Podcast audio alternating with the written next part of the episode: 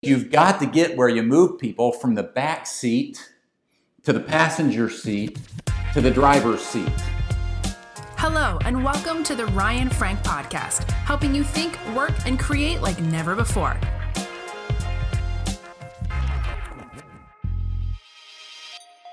You know, one of the great opportunities that we have as a leader that we often neglect and forget about is the ability to let somebody else step up and lead.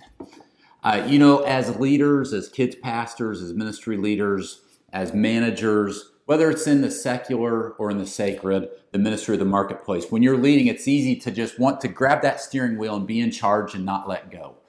But you've got to get where you move people from the back seat to the passenger seat to the driver's seat.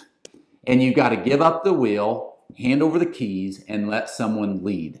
And you know what? They may hit a curb along the way, but you know what? It's you're in good hands. You are releasing leaders. So let me ask you this. How well are you doing releasing leaders? How well are you doing releasing leaders? Maybe you've got a lot of people sitting in the back seat. And it's been a while since you've moved them to the passenger seat where they can get a closer look at what you're doing. And maybe it's been a while since you've let them sit in that driver's seat and take the keys. Uh, maybe you look around and you're like, man, my back seat's empty. I don't have anybody in the back seat. Maybe what you need to do is get some people in the back seat and you need to start thinking about recruiting volunteers.